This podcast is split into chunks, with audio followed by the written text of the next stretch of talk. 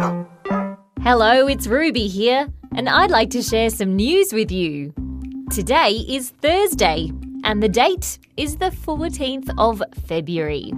What do you know about astronauts? Hmm, let's see. Firstly, they know a lot about space, and they get to wear really cool space suits. And some of them even get a chance to visit space. Astronauts who go up into space stay at a place called the International Space Station. While they're at the International Space Station, they do lots of cool experiments. Not very long ago, some astronauts on board the International Space Station got a bit of bad news. They had to fix a leaking toilet. This leaking toilet got a bit messy.